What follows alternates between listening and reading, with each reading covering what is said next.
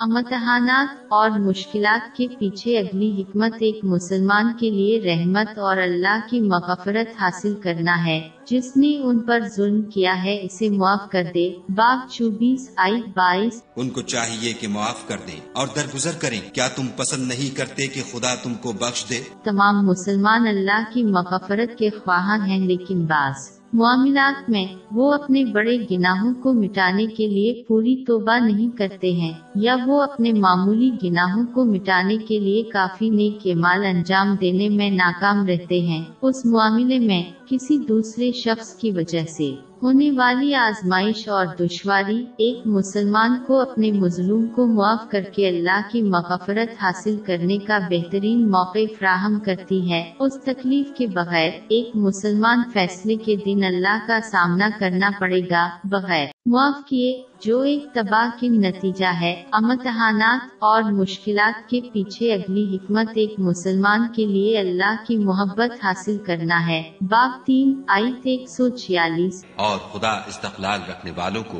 دوست رکھتا ہے۔ صحیح بخاری نمبر چھ پانچ سفر دو میں ملنے والی ایک حدیث کے مطابق ایک۔ مسلمان اپنے فرض کے فرائض کی انجام دہی اور اضافی نیکیاں کر کے اللہ کی محبت حاصل کر سکتا ہے۔ اگر کوئی مسلمان اضافی نیکی کرنے میں ناکام ہو جاتا ہے تو وہ آزمائش اور مشکل کے دوران صبر کا مظاہرہ کر کے اللہ کی محبت حاصل کر سکتے ہیں۔ پہلے نقل کی گئی حدیث کے مطابق، جب اللہ کسی مسلمان سے محبت کرتا ہے، تو وہ ان کے جسم کے ہر حصے کو صرف اللہ کی اطاعت کی طاقت دیتا ہے۔ ہے، اللہ ان کی التجا بھی پوری کرتا ہے اور ان کو پناہ دیتا ہے، جو مسلمان یہ تحفہ حاصل کرے گا وہ دونوں جہانوں میں کامیاب ہوگا اور اس سب کا ماخذ ایک امتحان ہے جس میں ایک مسلمان صبر کا سامنا کرنا پڑتا ہے۔ یہ لامحدود انعام کا ایک حصہ ہے۔ جو ایک امتحان اور مشکل کے دوران صبر کا مظاہرہ کرنے والے مسلمان کو دیا جاتا ہے،